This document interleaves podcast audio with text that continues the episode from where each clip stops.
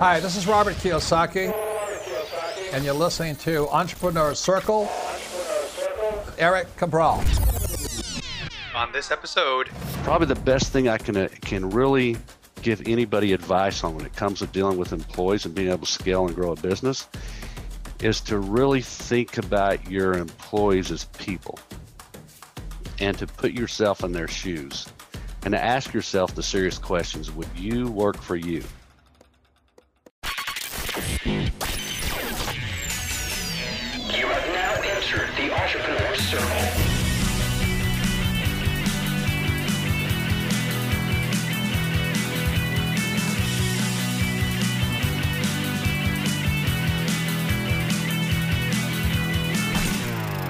hey there, folks. Welcome, welcome, welcome to another episode of the Entrepreneur Circle podcast, where we inspire you by talking to entrepreneurs and business owners about mindset, goals, vision, tips, and strategies on how to crush life and business. I am your host, Eric Cabral, real estate investor and a creative. I've been in the creative industry for over 20 years, got my start in New York City as a junior art director, and made my way up the corporate ladder to become the creative director at the number one pharma company in the world. That was until I decided to hang up my corporate hat and start my own creative agency called On Air Brands, where we broadcast your brand and your message using social media and live stream events. Hit us up at info at onairbrands.com to learn more. Also, like, subscribe, and share this podcast on social. We greatly appreciate you for it. And also, don't hesitate to send us any feedback that you may have because we always love, love, love hearing from you. Before we jump into the show, I'd like to share what some of our sponsors, partners, and friends of the show have to offer you. So here we are. We have Michael Hinderleiter, uh, the Dean of Clean my friend, right? Isn't that what, that what we call you? The Dean, Dean of Power Wash. The Dean of Power Wash. Yeah, I yeah. Dean of Clean. And uh, you know, it's funny because uh, I think Jason introduced you as the Dean of Clean, so that's why I, I think you did too. Yeah. But uh, the Dean of Power Wash works too. But I like the sound of Dean of Clean. yeah, yeah, yeah, yeah. yeah. That, but uh, how are you, my friend? It's been I'm doing good. I'm doing good. Doing real good. The yeah. uh, and just a little background on the dean of, of, of Power Wash is that that came about because um, we have a training school, Power Wash University, Okay. And so I'm right. the dean of the university, and I think even in that presentation, I was saying, interestingly enough, that's my middle name. yeah, yeah. So, um, as I mentioned before, I'm going to list all of your wonderful accolades um, in the sure. pre-roll here. So, you know, I'm going to mention, you know, so you, are the CEO and the founder of Steamaway and Power Wash and uh, Facilitech Southwest. Um, you know, you just just do it all, right? Especially in this in this industry. Yeah. Um, but let's let's uh let's start from the beginning. I love I love telling stories, what, and what I like to call because I'm a big geek, as as as you probably um, could gather that um, I was a big comic book reader, and you know, like oh. you know, comic book issue number one was always the usually the origin story of the superhero. So, what would you know issue number one uh, entail? What what would it encompass if if if, if we had the Michael Hinden lighter uh, issue number one superhero? Right. Issue number one. Yeah, yeah. Well, let's see. I was born in Wichita, Kansas, so yeah, yes. Let's do it. Start there you know, with the little bubbles and everything. Well, Wichita, yeah, yeah. I, I say that because I actually went into a big presentation once yeah. and I was I put a bio in there and I said born in Wichita, Kansas and the guy goes, I don't want your life story. I just want to know how you're going to well, clean our well, trucks. We, like, we want oh it. my goodness. so so that always kind of stuck with me. So it's kind of a, a, little bit of an inside joke that probably needed some prepping before I said it.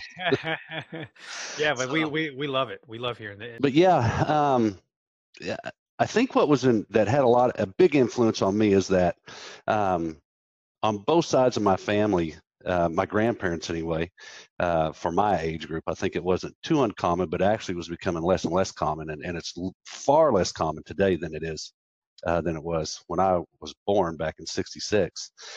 Um, you know, my grandparents were farmers, mm-hmm. and my on my dad's side, and then on my mom's side, they were factory workers. Mm-hmm. So there was a an and to me, the farmer kind of mindset is more entrepreneurial, Yeah. whereas the factory mindset is more blue collar. Mhm. So I kind of had both those dichotomies as I grew up and had a huge influence on me. And my dad was an entrepreneur, so he always motivated and kind of encouraged me to do things. And I think my first experience as an entrepreneur was I was in second grade, and me and a buddy were talking about how to make some money for, um, you know, buying just things that we could, like maybe some gum or something at the store, Yeah. you know, because you know, our parents weren't always giving us uh, uh, allowances. So um, he happened to men- mention something about mistletoe, and I said, "Well, why don't we go pick some mistletoe and go around the our neighborhood and sell mistletoe?" So that was in second grade. That was my first experience as an entrepreneur, and then uh, and then it kind of got into a little lawn care business, which I think most young boys do at some Yeah. point. They think Or it's kind of cool to do that. Or slinging newspapers, right? Either yeah, one. Of yeah. so so I did that for a little while, and then my dad was in the Air Force, and when he left the Air Force, he was working for um, Boeing, and I think he worked for Cessna for a short stint too. Okay. And he was an engineer. And when he got out of doing that, he worked in Wichita, Kansas for six months for a guy that was doing power washing for free on the weekends so he could learn the business. The guy said, I'll teach you, but you can't open up shop here. So we moved to Dallas Fort Worth area because uh, he reckoned he wanted to do. I think he wanted to do fleet washing primarily because that's what the guy was doing there.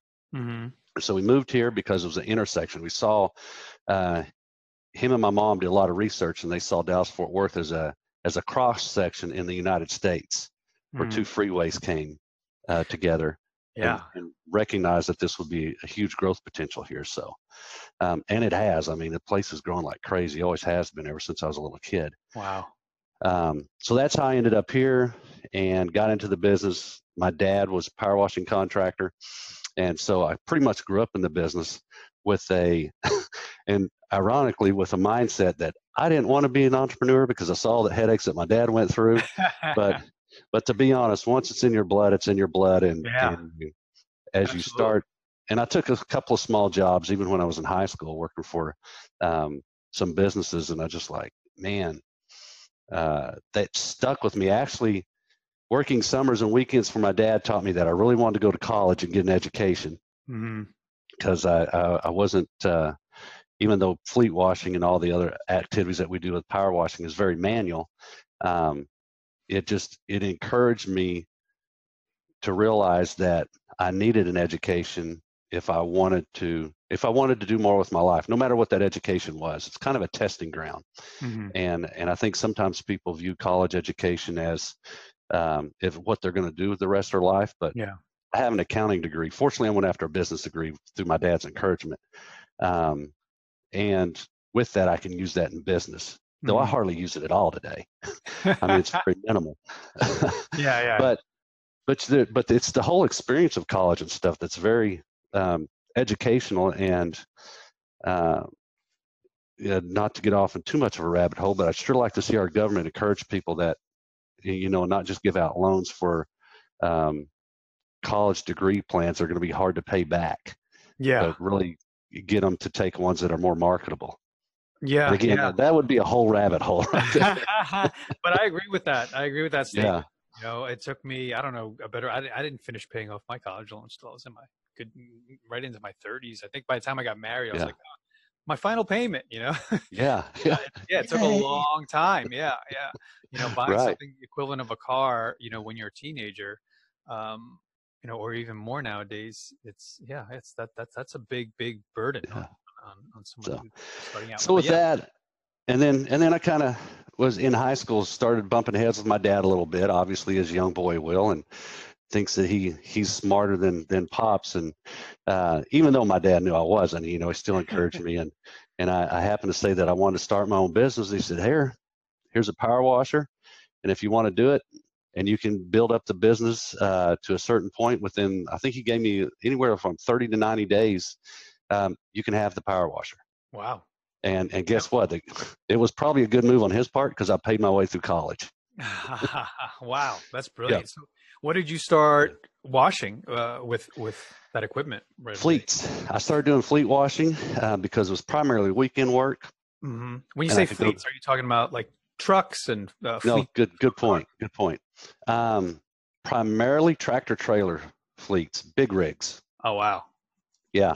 Um, occasionally it would be like cars and pickups, but that was very rare. A majority of what I did was equipment that uh, heavy heavy loads and big loads, um, Mhm. van trailers, tractor tractors, uh, road tractors as we like to call them, um, straight trucks or bobtails, all the Okay. all the equipment you see for commercial delivery and pickup and stuff like that. Okay. So now, were you able to pick up uh, clients from your your father's business, or were you finding your own leads?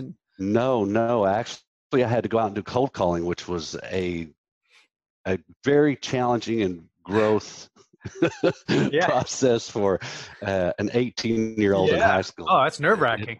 Yes, it was. It was very nerve wracking, um, and even even into college, it was still nerve wracking. But I, I finally got comf- somewhat comfortable with it. I mean, I think uh, sales is a is a challenge for most anybody Mhm. um, but just recognizing how to go in and talk to somebody and, and getting comfortable with it.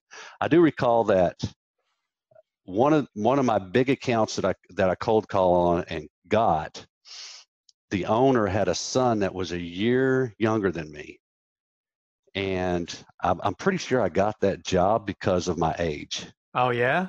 Yeah, because he just saw a young man out there trying Sure. to start his business and trying Yeah. to do something entrepreneurial, so he gave it to me, and and it was it was a great job. I mean, a, a great account, I should say. Yeah. But with that said, my dad was selling power wash equipment and supplies, even though he had been on the contracting side for ten years prior to that.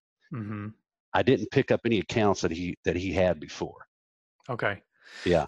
So, uh, how involved was your father um, as far as you know helping you out with price points and like what to say at the beginning, like how you know any sales techniques, and also you know if if, if you're this 18, 19 year old guy that's talking to business owners, that's super intimidating. So, like, how did you know how to price your service versus what was already out there? You know, like sure, sure. analysis, all that stuff. Yeah. Well, fortunately, he gave me some guidelines on pricing, which was very helpful. Um, and then he told me, like for fleet washing, you're just to get that type of business, you're just not going to go out and pick it up. During, one of the hardest things is to go out during the week and try to drive around and find where the fleets are parked because they're out making deliveries or they're picking up some loads. Yeah. So they're not parked during the week. right. So I had to go out on the weekends and scout out where the facilities were that had equipment and then go back during the week and call on them because the decision makers aren't going to be there during the week. Right. I mean, not on the weekends, they're going to be there during the week. yeah. So I would just go out, make my list, and then go back during the week and call on them. Mm. And uh, when you walk in on those type of jobs, especially during the week, there's usually a receptionist there, and they they just want you to leave a card. Yeah. So of course I explained to my dad, I'm having a really hard time getting to even see the people that I need to talk to to get the account. Yeah. And he said, Well, you need to go in the back door, which I didn't think was right for a long time. And it probably took me about six or eight months to start doing that. Yeah. So then I would just go in the back door, go through the shop, and start asking questions. And I had a lot better success at getting to the people I needed to talk to. so you would just walk in the back door like you own the place and then Yeah, pretty much. and then okay so yeah you would so you'd bypass the gatekeeper yes. are talking to employees and they're like oh yeah he's up there or they just point to offices and you would go to knock on oh that's great Yeah. can you remember some of the first times you did that like actually knock Oh, on yes, golly. Oh, absolutely. Absolutely. And I can remember some of the responses like, What are you doing back here? well, I talked to so and so out in the shop and he said you were having this problem. that's So- brilliant and I would quiz them. I would quiz them. So when I went in there to talk to the decision maker, I would be like, I would have a little bit of ammo to yeah try to get their business, yeah you know, try to, to try to lull them into, okay, we'll give you a shot. yeah well, so Yeah. what was some of the ammo what would you use some tactic Well, I, I would ask if they if, how they get their trucks washed now. That was my first question. If they did mm-hmm. it in the house or if they had a service. If mm-hmm. they did it in house, then I would want to know how's that going for you? Is so and so doing it? How's the equipment holding up? Because I always knew that the guy that would be doing the cleaning generally was the lowest on the totem pole. Mm, So he probably wasn't really wanting to do the work in the first place. yeah. And so he, he probably didn't do a, that great a job. Or he may be intentionally sabotaging the equipment and breaking it down frequently so he didn't have to do that work. Wow. Yeah. Yeah. Yeah. So true. Yeah. And, so what would you have to do in order to so say you got one of these uh and would they be contracts that or they would try to test you out for a little while and Yeah, sometimes you you get to go out and do a demo, Mhm. and if they like the demo, then they would they would have you uh, start doing the work. And you know, for a long time, I didn't have any contracts in place. It was all on a handshake and verbal Mhm. agreements, Mhm. which worked pretty good. But then, as more and more people got into the marketplace, we generally tried to get some type of uh, written agreement in place and contract. And it's just helpful yeah you know, because it gives you a little bit of a heads up if someone's going to stop. You know, I think what I found was a good reputable company will they'll, they'll try to work with you and try, or try to find out, hey, I want you to do this or this isn't going quite well. Can you make a change here? And, and they'll talk to you. Uh, and and and generally they'll give you like 30 days. You know, if Mhm. the, if something major's got to change and they got to do it. For me, I I never want to lose an account because of our quality of service. I always want to be top notch on quality. Mhm. So, and and we're human. I mean, we're going to make mistakes at time, and and you know we're going to lose some accounts here and there. But I want to know why we lost it, and if it's on price, I can chalk that up to price, and I'm okay with it. Mhm. But if it's on quality or service or um, an issue with employees or anything like that, I want to know so I can fix it and I and be better so that we don't have that issue happen somewhere else. yeah absolutely Yeah. um yeah but uh, you so you've you've you're talking about business as is, as it is now right and, Yeah. and, and but as a as a young entrepreneur um you know how was what did you do in order to sort of scale the business and you know what sort of exercises and what sort of uh, you go. strategies you were getting into at such a young age to get you to become you know the michael hinderleiter of now you know Yeah. you, you know what i'm getting it's like i kind of want to i kind of want to deconstruct how it all how, how- you know how, how did you become this Sure. and, what can people who are listening who are in the early stages you know uh, pick up from How to build up. yeah yeah Well, as I look back, I mean, and I I still do this today. What what happened a lot is I would just I would just see where we we needed more energy or resources put into to a particular area of the business, and I would focus on that area, Mhm. and then I would start to develop it. And at some point, I would bring a person in and train them to do that particular task or um, process, and then I would, as I got comfortable, then I would hand it off to them, and I would be done with it Mm, and go other directions. yeah That was generally the process, and fortunately for me, I, I I don't know if it's fortunate or not. Let me back up. but I just kind of grew slo- slowly. I didn't like grow real fast and have all these different things coming at me super quick. yeah Um, and then there were times where I just, I just like kind of, kind of coasted for a while, and then I would just get real aggressive and grow again. And for the Mhm. most part, whenever I was growing, is because I needed a, um, a better lifestyle, or I wanted a new truck. I decided to buy a house. Um, I got married. Mm, I, I had a child. You know, those kind of things yeah um, motivated me and as as those requirements and lifestyle changes came into my life then i started building and growing the, the company i Mm-hmm. Yeah. never really which and, and i look at some entrepreneurs and they just like they take it and they just go crazy with it where yeah i've i've kind of gone through it more of a necessity process hmm but now and it's still it's still obviously having a company and being able to produce income is always a necessity it's part of what we want to do but now it's more of a thing for me is to be able to continue to grow the company and have it build more income for my maybe my my children at some point or one of one of my ch- children Yeah. uh, will have an interest in it or i'll just you know i'll be done with it and i'll at some point i'll sell it off or yeah. you know and retire and just go live on the beach and enjoy life Kick the feet up, drink a mai Yeah. tai or something. I Um, which i don't think i could ever do I, you know, Yeah, I I just i can't slow down enough i mean yeah, yeah. if you know and there are times like we'll take a vacation or something and and by the end of the first week i'm like oh it felt so good to relax yeah.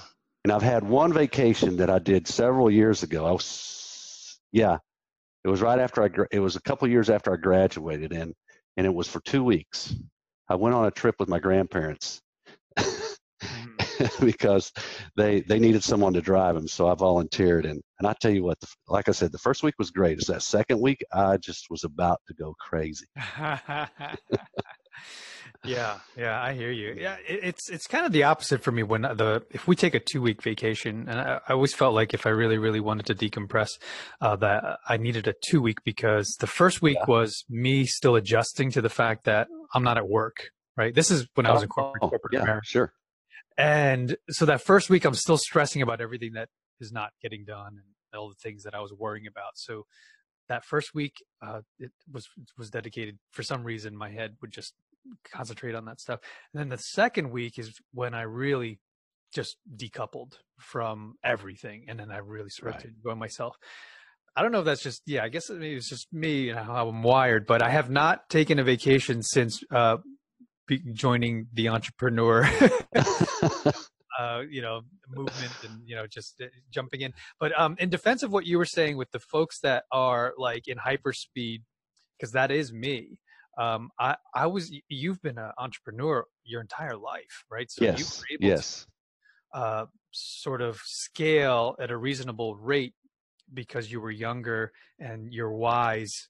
Um, you know, and milestones became bigger as life um, you know started to evolve for you um, for me and for those of who have jumped into the game much later in life um, you know i was in my 40s by the time i left corporate america um, so it was kind of like oh the pressure's on. I gotta you know i gotta do so much. I gotta catch up and, you know right. so i think that's a big reason why a lot of the people especially that we meet in, in our networking events uh, feel really pressured. You know what though is really inspiring michael is um, running into those entrepreneurs that are new to the whole industry and um, they're much much older right they're like in retirement Oh, age and yeah. they're like still oh, crushing that's it true. and still Yeah. super inspired i'm like man that's great you know like yeah that's that's the way i want to be too yeah the one thing about becoming an entrepreneur today that's so different from when I started is there's just a tremendous number of good resources out there i know and yeah, I don't I say this in an encouraging way but if you take advantage of those resources there shouldn't be any reason why you can't be successful. yeah I mean, there's so many things out there, so much more information. Um, you know, I even look at, at at the power washing industry and some of the guys that are coming up, and used to it was easy for me to like recognize or talk to somebody, and I would like, man, I hate to say this, but I just know they don't, they're not going to be able to make it because they don't have somebody around to constantly show them and encourage them what it's going to take to be um, to be successful in that.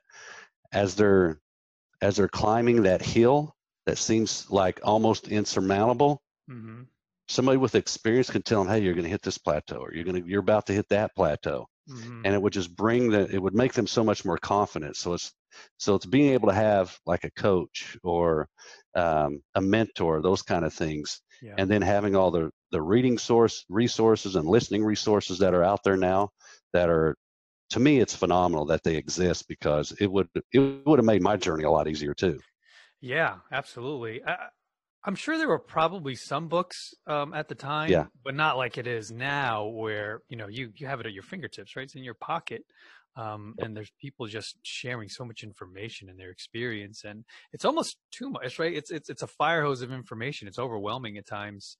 Um, you know, like what do I focus on? But um, they're all the same, you know, dozen or so uh, go-to Bible type of textbooks or books that we Yeah. all read, and everybody's like, "You got to read Yeah. Think and Grow Rich. You got to read Rich Dad."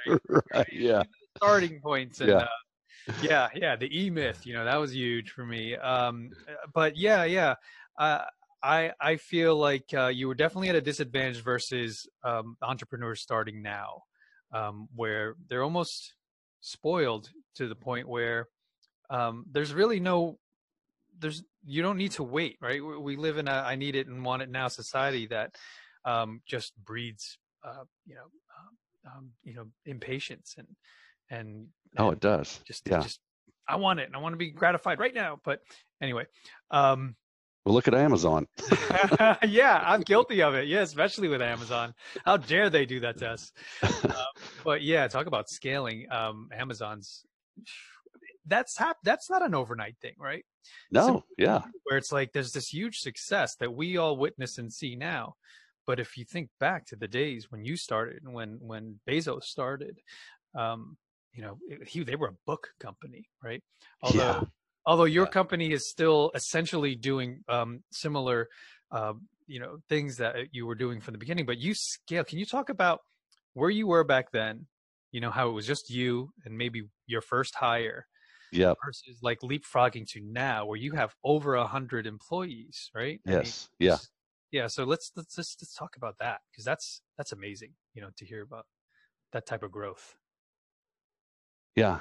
Um, you kind of like the journey to get to 100 employees, or yeah yeah or just maybe how if you can reflect on like how it was back then and then how how it feels now if you think about man the michael back then versus now and what i had to become in order to Yeah. manage that many Yeah. people no? did you ever think when you were starting and your dad handed you your first power washer to now right Yeah. scaling the business you know pr- uh, procedures and like every, you and i had talked about you know core values and personality tests Right. ride alongs Yes. and all that stuff Yes. but it's like you didn't start that way right that's no, golly. somewhat recently right Yes, yes, yes. Um, Yeah. Actually, you know, it's part of, you know, it's funny, you know, because I think anybody, anytime anybody starts a business, they have all these ideas of grandeur, yeah you know, and how big they can make it be. And I'm going to be world famous, you know, all that kind of stuff. And there's nothing wrong with that. It's kind of Yeah. enjoyable. And to have those, you know, that imagination and it's fun. yeah sky's the limit Yep. But I think, you know, even back then, the reality was, you know, I just wanted to have a decent sized company. I probably only, if if I did good, I would probably be 10 to 15, maybe 20 employees. I know at one time my dad had 26 employees when he was a contract cleaner. So there's kind of a little bit of a goal for me to to be bigger than my dad got at some point. yeah Um, and so so there was always there was a little bit of that drive and as i went through college you know i kind of thought well i don't know if i want to do this. And then i got out and i was like yeah i'm still not sure. So i played around for a couple of years and then i got real serious with it. But learning i don't i think probably the best thing i can uh, can really give anybody advice on when it comes to dealing with employees and being able to scale and grow a business is to really think about your employees as people and to put yourself in their shoes and to ask yourself the serious questions would you work for you Mm. and i don't know that i really asked myself that question in that particular manner when i was younger because i, I thought of it more people aren't going to work for me unless they like me and respect me and they trust me Mhm. so I had to be, so I had integrity is probably one of the biggest things that gets people attracted to working for you or wanting to work for you.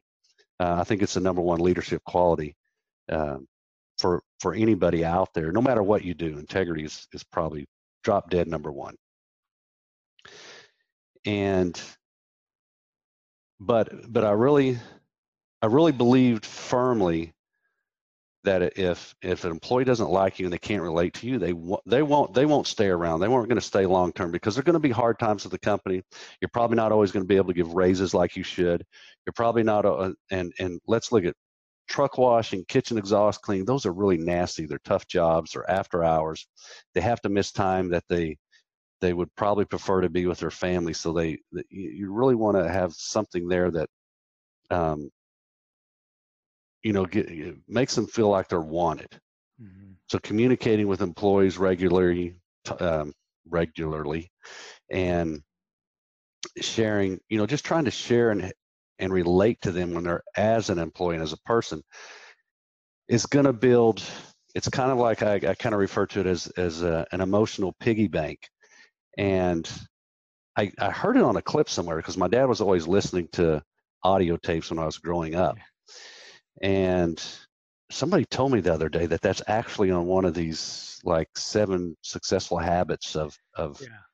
a good leader or something but anyway mm-hmm. what i'm saying is emotional piggy bank is just you're building every day and in all relationships with your life you're building this emotional piggy bank and then there are going to be times when you do something wrong or you you're you um, it's going to hurt that savings account that you have with that uh, spouse or child or employee mm. and you want there to be enough that's in that piggy bank that you don't drain it at one time yeah because of one action that you've done all these other things that yeah. build up over time. And I remember when I was when I was a young boy, we had we had some we had some stuff happen and and I lied to my dad. And I'll never forget what he told me. He says, It takes a thousand truths to make up for one lie. Yeah, wow. Yeah. So and it stuck with me because whatever it was, I got in a lot of trouble for it. But I just remembered that comment yeah. and you know it, it, it goes back to integrity. So you know that's kind of if, if there's one thing i can get the listeners to come come away with I, I think that's probably the most important. And then that will feed i mean if you think about would you work for you and it doesn't have to be just about the monetary side of it but you, are you creating an environment that people want to be in? Um, do they believe in your cause and the purpose of the company that kind of stuff? Would you believe in what you're doing, or are you just there to try to provide a product or service so you can build your bank account? Because that that doesn't build a business over time. It can keep a small business. You can do good. You know, I think you'd be very successful with a small business. And I still consider myself a small business, so I probably should qualify that. Because in my, in my world of contract cleaners, I'm actually a pretty good sized company. But in the world of big business and small business or medium business, I'm still a small business, right? So I'm thinking, you know, 10 employees or less. You know, that's that's easy to manage, it's pretty hands-on. But as you get bigger and start moving on beyond that, then it, it changes the whole scope of things. And I found, well, through through a pretty rough experience uh, about four years ago, that I needed a good full time HR person because I was around 80 employees. And really, I should have had a full time HR person around 50. Hmm. And turnover was crazy. Um, there was a lot of things I was doing wrong at that time. And I went, I went through a pretty, what I would say, hard growing phase for me to just reflect on myself and and start accepting that I didn't know everything, you know, because I thought, hey, I'm 80 employees, I've got all this business, but we had turnover like crazy, and it was scary. It was scary. So I just, I, I really had to start reevaluating a lot of things that I thought I was doing good, that I needed to do better as a leader, and to build a team, and to build a culture that I wanted to have here at the company. Yeah, yeah, I love that you brought that up. Um, the moment that you realized um, you needed to take it to the next level, but you should have done it 30 employees ago. Yes. Um, yes. But hold that thought because um, we have to pause for a second to uh, include our sponsors and uh, a message from, sure. from from friends of the show. So. Hello, this is Josh McCown, CEO of Viva May Hospitality and the beautiful Renault Resort Winery. I have to tell you, the secret's out, and the secret is On Air Brands. On Air Brands Creative Agency, which specializes in launching podcasts, transforming live events into live streaming events, and social media marketing soup to nuts. On Air Brands has changed the game. There'll never be a day from here forward when you and I and our companies don't need to be on the air. Every brand needs to be on the air, but so few know that. So it's great to work with a group that are ahead of the curve and to find a company that has been built on the core foundation of the future of marketing. If you're ready to broadcast your brand like they've done for my brands, take the next step and make a change that can transform your business. Reach out to On Air Brands today. That's onairbrands.com. Yes, onairbrands.com.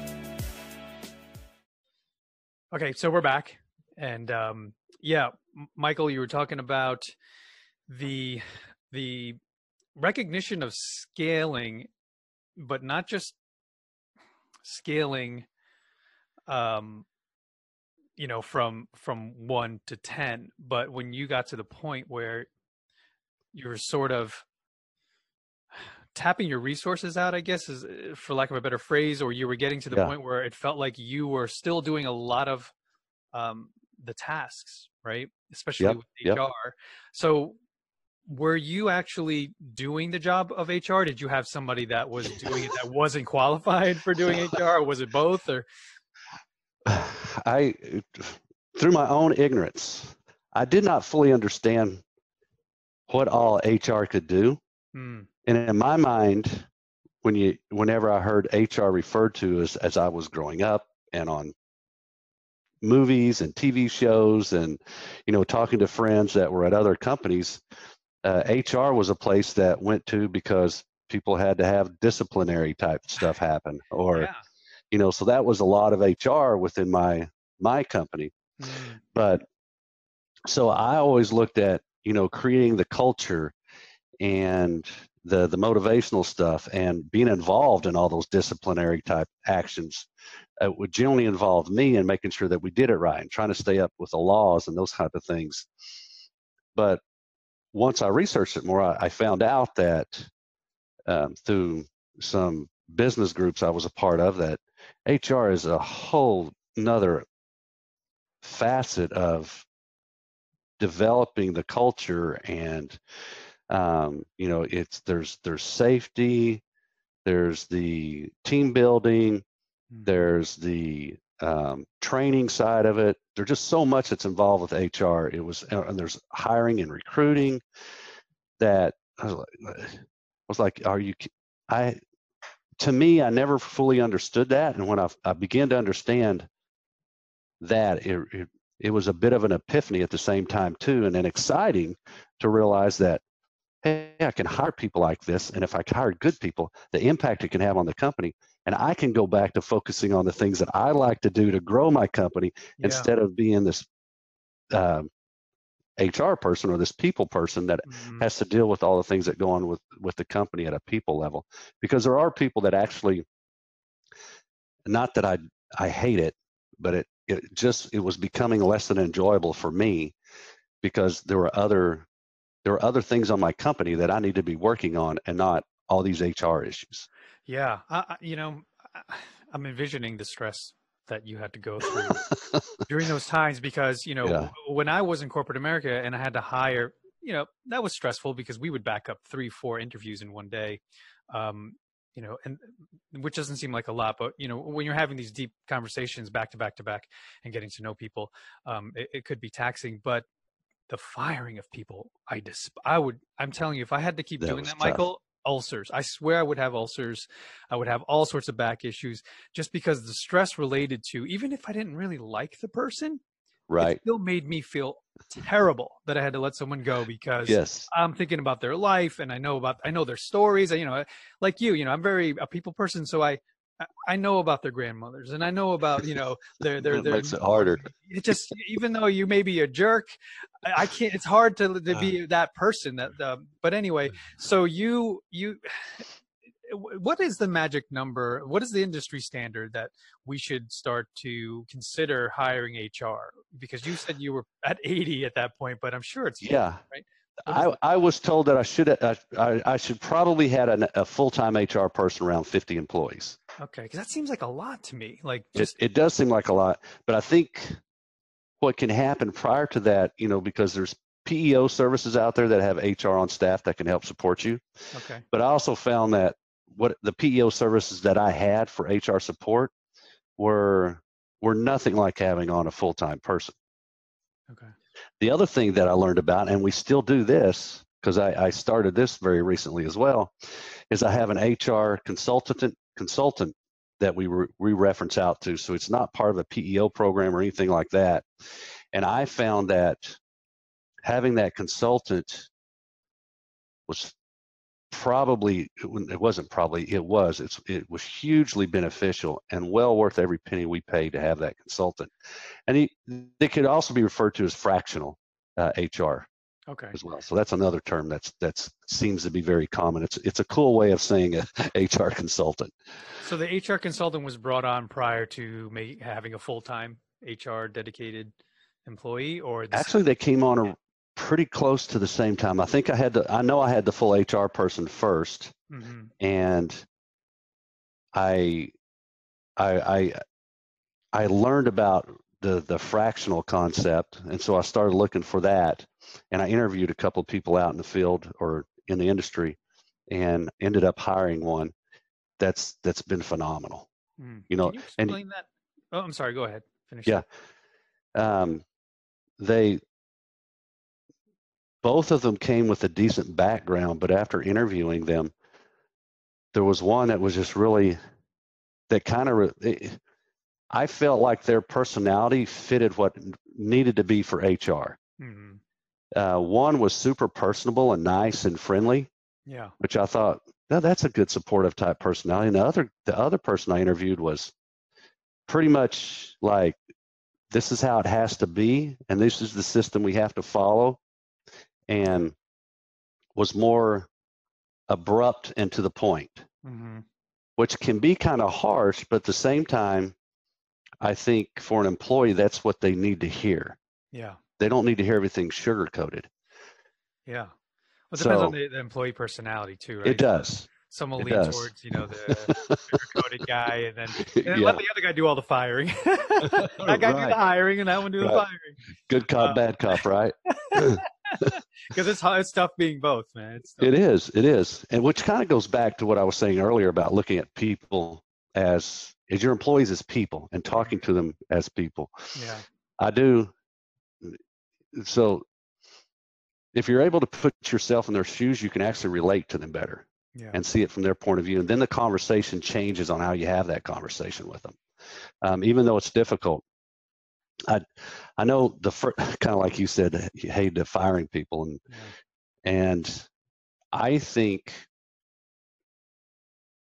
if if you follow a good process and a good HR program, Mhm. someone should never be surprised by being fired. Yeah. If True. if you end up firing somebody and they s- and it, and they're blindsided by it, hmm you weren't doing your job yeah. and informing them about the things they've been doing wrong. Right. So that when you when you know when they when you know you have to do it, they should know it's coming and it's no longer a surprise and it's Yeah. not and it not only it's it's it's still difficult mm-hmm. because you don't want to do that to somebody Yeah.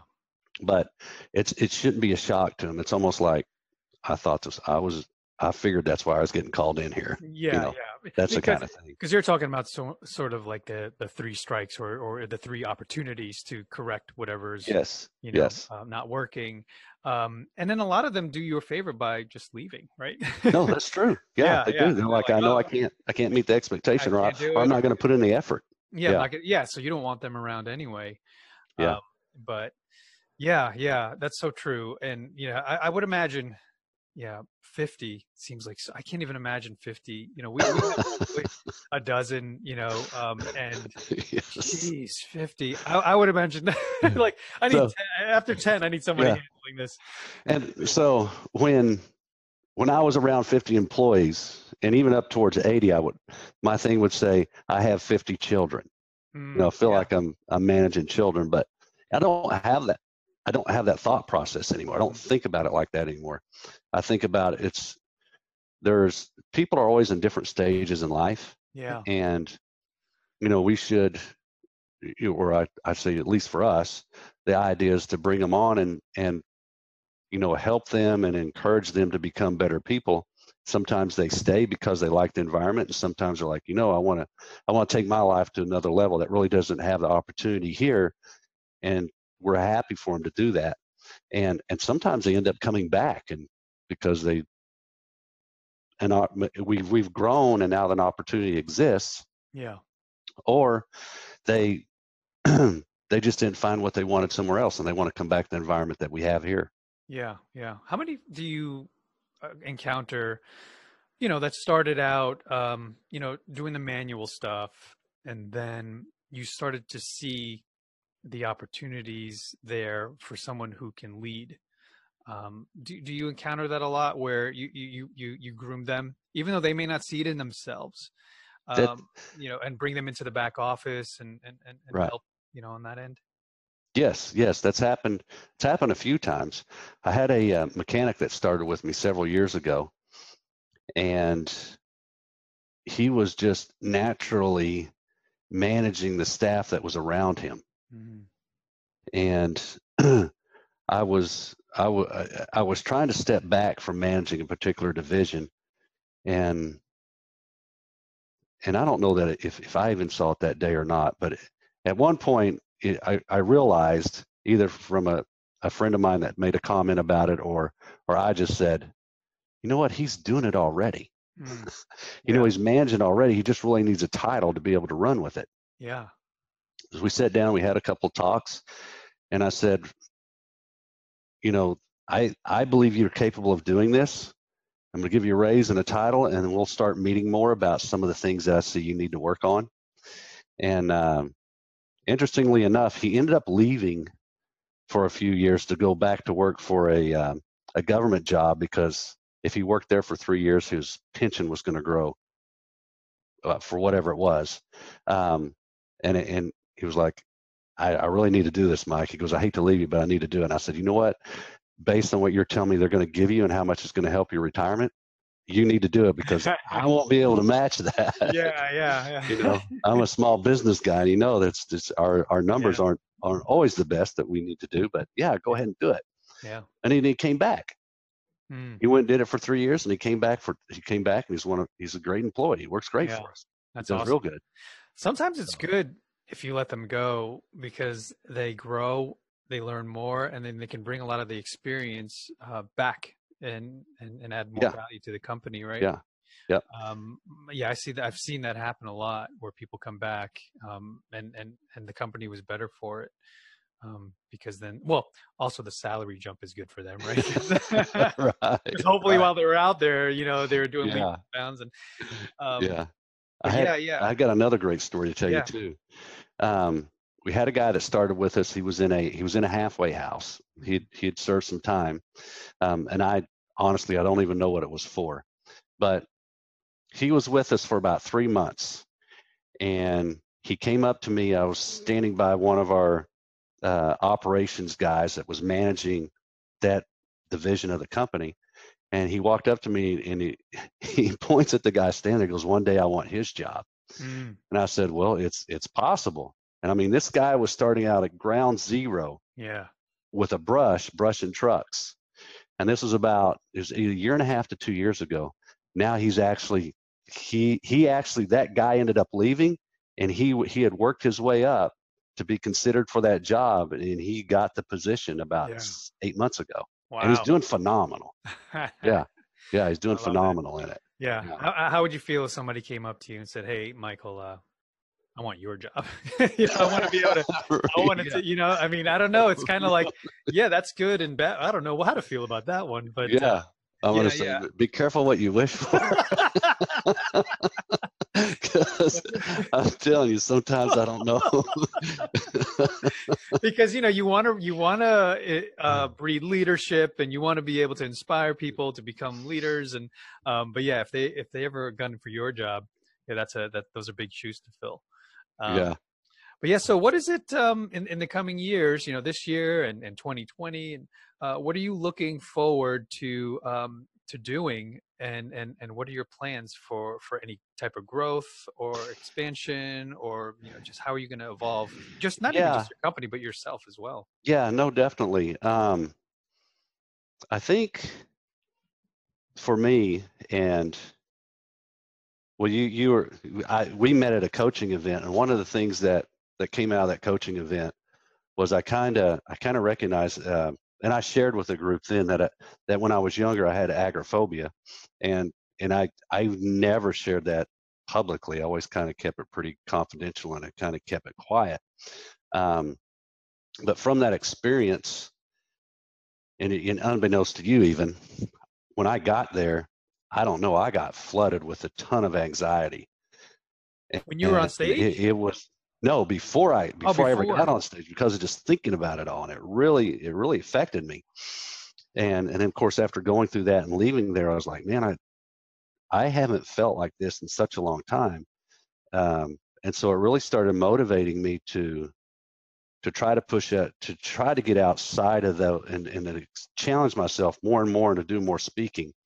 And uh, two weeks ago, I actually I was an opening presenter at a trade at a trade event Really? and and was and I felt very confident in doing it. Um, Yeah. Of course, there's always a little bit of anxiety, I think, with any type of speaking. But I just I felt really good about being able to do that and to present and to have so many people come up afterwards and be happy that I did. it. So that was kind of a, a growth thing for me, and I, and I'll and, I, and I'm sure I'll I'll continue to do that because I think that's part of the journey that I want to have in my life.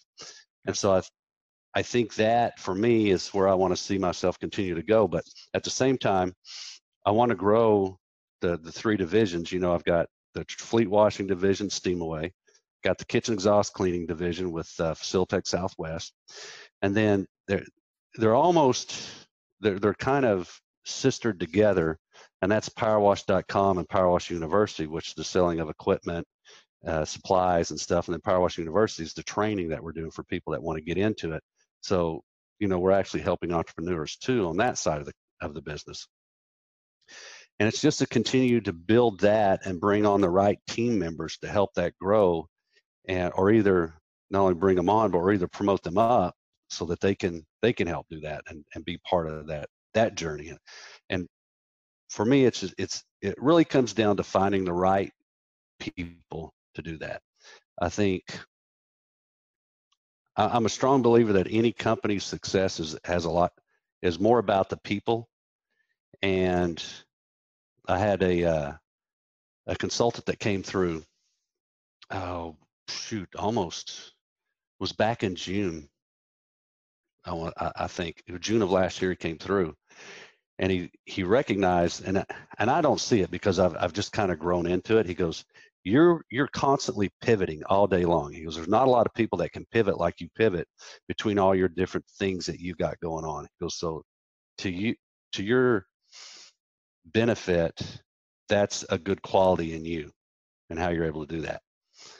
So I and I never really thought about it like that. I was just like, it's what I have to do. It's what I do. And so maybe maybe if I'd always been like with one company, it'd been so challenging I couldn't have done it. But because I just developed into it, I became good at it. Right. Um, and I kind of got off track there. But the if I can slow down ever so there was a point I was trying to make. Um, I lost my train of thought. You, you were talking about um, the growth of all the companies and everything connected, and how um, you know you're trying to get all of that, you know, steam away and power wash and um, all the sister everything just to the next stage or the next Yeah. step. Yeah. So, so one of the things that when I was younger, my dad said is that either a company is growing or it's or it's not growing. You know, there's not there's not these plateaus, even though we'll hit plateaus for a while. Yeah. So my focus is to grow these as much as I possibly can. And and again, I'm challenging myself Yeah. because I want to do those things and I want to challenge those around me to help me do it. So Absolutely. that's kind of what I see going into the the next few years. And you know, I'm sure at some point, you know, they'll they'll be broken up more, or they may be go a separate direction and I'll go another direction or something like that. But right now I'm I'm I'm enjoying the challenge and and the ride for, for the Yeah, most part. it's great. You know, especially if you're in the driver's seat, right? I, I'm curious what percentage, or even if you want to give me the the exact number, um, is uh, your team? Uh, you know, you have over a hundred employees, but how many are in leadership roles, and how many of the leadership roles you Ah. tap into um, as you know your go-to guy or gal for decision making? You know, when you have Right. those pivoting moments. So I have what what I refer to as our leadership team, and there's about 12 people. Yeah, anywhere from 10 to 12 people that are on that leadership team that I meet with once a week. And then there will be some breakdown underneath that. So on the the product and training side of the company, that's probably one of the smaller sections. So you're probably, you know, around uh, up to 10 employees there, eight to 10 Mhm. altogether. And then there's some overlapping positions like HR, accounting, uh, mechanic type work, things like that that are overlapping. And then for the both the the the truck washing and the kitchen exhaust cleaning, there's there's a, a breakdown of uh, uh, from a manager down to like a supervisor, and then there's crew leaders, and then one or two people that are on those crews. So that's kind of how that structure goes from there. So how many if you're pulling a executive meeting, board meeting or something, do you have a board or anything? No. Adv- Advisors? Yeah. Um, when there's that critical, you know, the time to make big, big moves and decisions, how many how many do you have in the room? Or who, do you tap into for that? Yeah, it would primarily those those big decisions are generally with a division. So Okay. it would be Gotcha. generally like the main person that's over that division, accounting, probably HR, um, Mhm. and possibly the supervisors would be involved at that point. But there's no one that you consider your right arm that makes decisions overall as for all the divisions. Because I'm sure, I mean, that's you, right? Like how it all it is. intersects, It right? is. How it all. But is there Yeah. anyone that you're like, yeah, oh man, I don't know if I should make that move, and it affects all of the companies. Right. You know, Right. Th- that's just you and your. It is, and, and sometimes they may not know that I'm asking or or or doing things in such a way that I am getting their input. They're just not fully 100% aware of it. Gotcha. And and the reason for that is because I've learned over the years that sometimes sharing my ideas has a it can and will have not that I, not that it can, but it will it can have a tremendous impact on the morale of the company. Mm, yeah. So, for instance, if well, well, this is an extreme example. So, if someone were were to be considering the sale of a company and they go to their employees and start having that discussion about, do you think I should do that?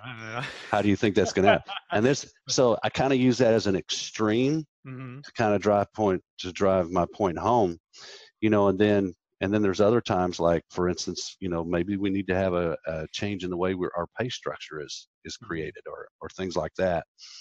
Um, and so you know, it's just hey, how do you think the guys feel about, you know, the the way the pay structure is, or do they, you know, or just little questions about this particular uh, payroll policy. You know, what kind of feedback are we getting? Things like that. Yeah. So I'm just, you know, I'm constantly doing that. And and one of the things that I did here probably started about two or three years ago because as a company grows, you find yourself getting disconnected from your operations. You're Mhm. you're you're you're get, beginning to get too far away from things that happen. Yeah. And so, fortunately enough, the company's still small enough. It's easy for me to walk around and meet my my guys as they come in before they go out on the tr- on their on their shifts. Or I Mhm. can walk through work areas and I can see things that may be issues that aren't getting resolved correctly hmm and so I can address it, and that that helps, you know, with some of those thought processes too. Yeah. Yeah. Uh, what I- what I like about you as as you know founder and CEO of these companies is um you're very approachable from what I gather. You know, like Uh-huh. people who who work, you know, within any of your companies, um, if they see you, I mean, you are intimidatingly tall. Just for the viewers here who have no idea that you're like seven foot tall, or how tall are you? At least six four, right? yeah, well, actually, I'm, I'm right at six three. Yeah, There you go. Yeah, good guess. But uh, you play basketball at all? I'm sure you get that question. I used to get that question all the time when I was growing up. but uh, yeah, yeah, I pick him. You know, but um, yeah, Yeah, yeah. I, wh- what always stuck with me, um, you know, when when we were in our networking events, is how approachable you are, and then that's why one of the main reasons why I wanted to sit down with you and have personal conversations about, um, you know, and getting to know you, and, and and why I extended this invitation as well to to take to go deeper on your story, um, and you know, I thank you, um, you know, forever for that, and and appreciate you being on the show. But Sure. one of the things that stuck out to me that you said um, was you know always be firm with your employees. Do you remember? Always yes, it and was. always be friendly. right? Yes, I love that. Three I Fs. Yeah, three- yeah, yeah. And um, you know, I wish I, could own that. you should. There's I got to be a way from you somebody grab else too. Yeah, it's great though because it really aligns with with who I am as well. And that's why I felt like you know I really connected with you and your message and everything you were sharing with us um, because um, you're proof in the pudding that that um, promotes longevity and and and your business lasting this long. Your business is lasting this long because of you, right? That that that is your mantra Yes. and your beliefs and your core Right. values Right. um, that have that have propelled your companies to success. And I think a lot of people out there um, who don't have that center and they don't have themselves right and they want to expand and grow. Yeah, you may be able to do it, but what's going to be your retention, right? What, how, how many people are going to want to go stand behind you in your cause, you know, and, and, and, take a bullet for you? And, and one of the major reasons that I started to jump into this um, and, and become a, a, a business owner is because as I was leading teams in corporate, um, I noticed that people were very loyal to me and they wanted to go wherever I went and they wanted to do anything, you know, work till three in the morning. Not, not that I needed that, but when, when the time came, they weren't doing it for the company. They were doing it for me. And I Right. feel like that is where you are and that is the person that you are. And I think that um, your message and, and, and, and leading by example is really what is your, you know, you know, what you've been doing for everyone, not just for me, but for all your employees as well. Um, is there anything that you want to, you know, impart as far as that or maybe something else that you, you want to share with the audience, you know, as far as, you know, I know we talked a lot about hiring and scaling, um, which is huge because I, I think we're on about almost 30 episodes and we haven't really done a deep dive on that topic yet. So uh, thank you for that. Um, Yep. But um, yeah, is there anything, you know, you, you want to share with entrepreneurs at any stage, you know, whether it be beginning, the messy middle, or, or, you know, hey, they're about to sell or something. I don't know. Um, yeah, I completely, uh, obviously, concur with what you just said there about it, it. And it does. It goes back to what I was saying earlier about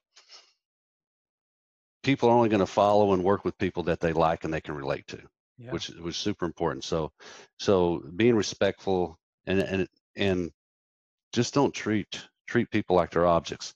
The other thing that I think entrepreneurs fall into a huge trap, and it, and it relates with anybody that owns a company, but I think more so for men, because we, especially when we're younger, we have huge egos, we have a lot of pride, and uh, the, there, there's been several times within my career, and and, and not so much now because I've I think I'm, even though I'm sure it does happen a little bit at least, is that you know our our companies are our babies you know they're we put all this time and energy into it and so there it's and when i say baby i mean just like a child Mhm. and if and and moms will relate to this and, not, and and dads too not to take that away but especially moms you say something bad about that baby or that child i Mhm. mean the defensive wall goes up immediately right. and as entrepreneurs we have to be able to pull ourselves back Yeah. and try to look at the big picture and realize that when someone says something about our company, it's not always an attack. Right. Even though it may be said in an attacking manner, we need to be open minded. Um, you know, so when that employee leaves and he has negative things to say, or that customer leaves leaves and has a negative comment about the service or the product, you have to be open minded to the fact that it's it's very possible because that's their experience and why did they have that experience? And even though it may not be true 100% what was it about that experience that caused them to feel that way? Right. and what can we do different to improve?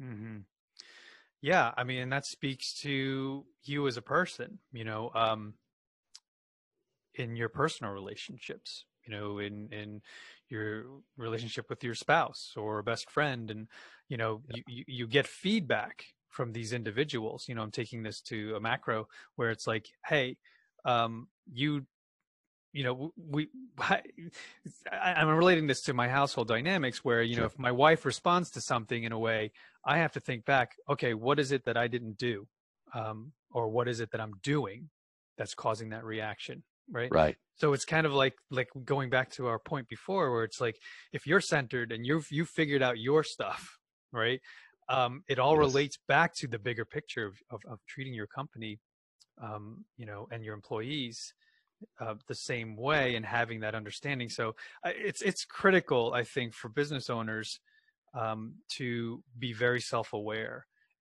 to have success yes. um, in their business because the most self-aware people such as yourself the people that i they're they're most successful right?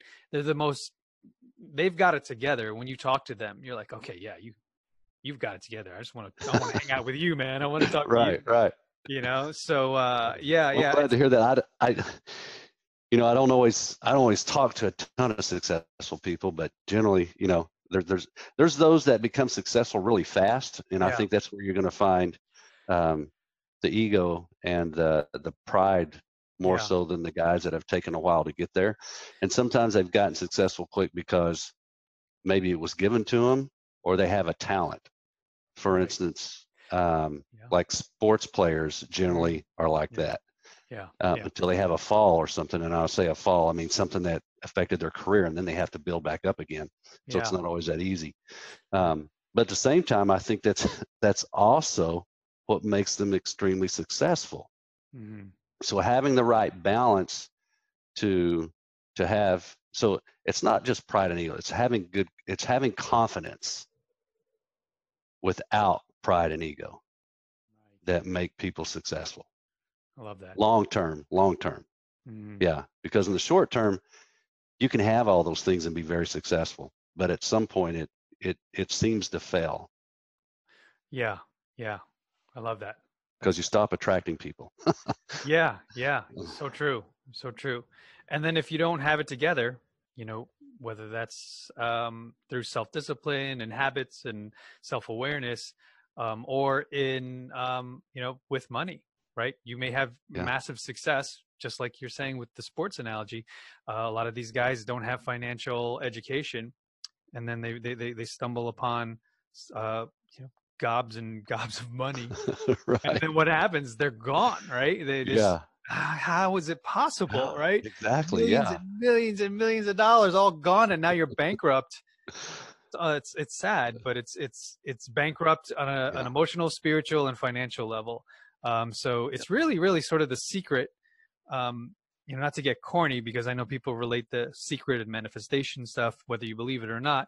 There's some truth to it, where it's like you have to have all the pieces together in order to ex- to achieve massive success in the long in the long term right Yeah, yeah. um, and not just short-term success because Yep. we've seen that come and go right with with so many people Yep. um, and you know kudos to you for having that that massive success even though you may think you know um um I'm not considered a large or I'm considered, you know, in my space, I'm large, but the, to, to, to me and to most people, you are a success and, um, you know, and someone that needs to be studied. Right. And that's what the show is also about is, sure. is, is trying to dissect what it is that, that, that creates success, especially with people who have been doing it for a long time. because Right. then they can they can share some of that wisdom and some of the Good.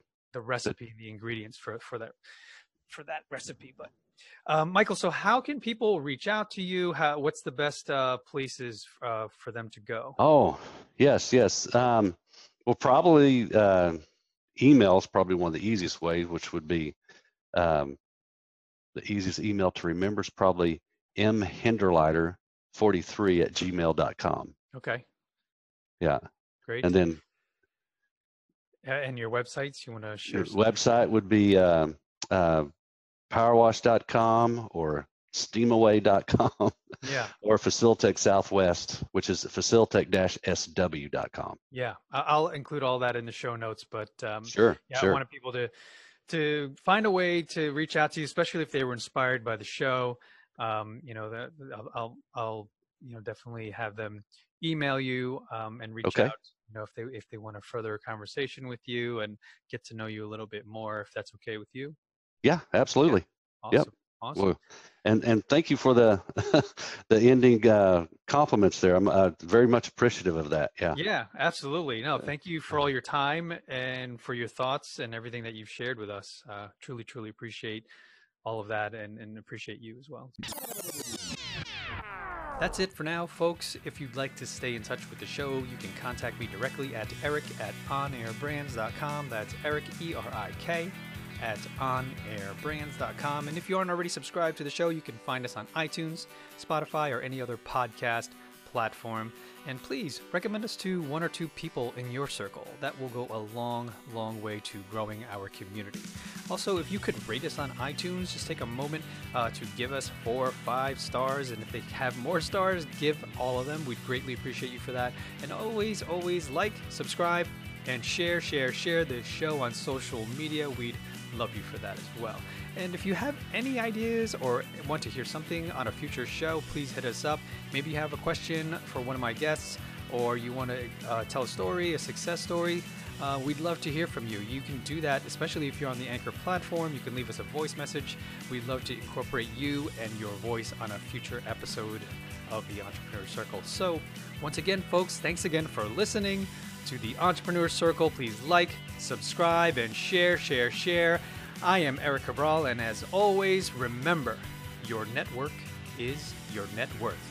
So get in the circle.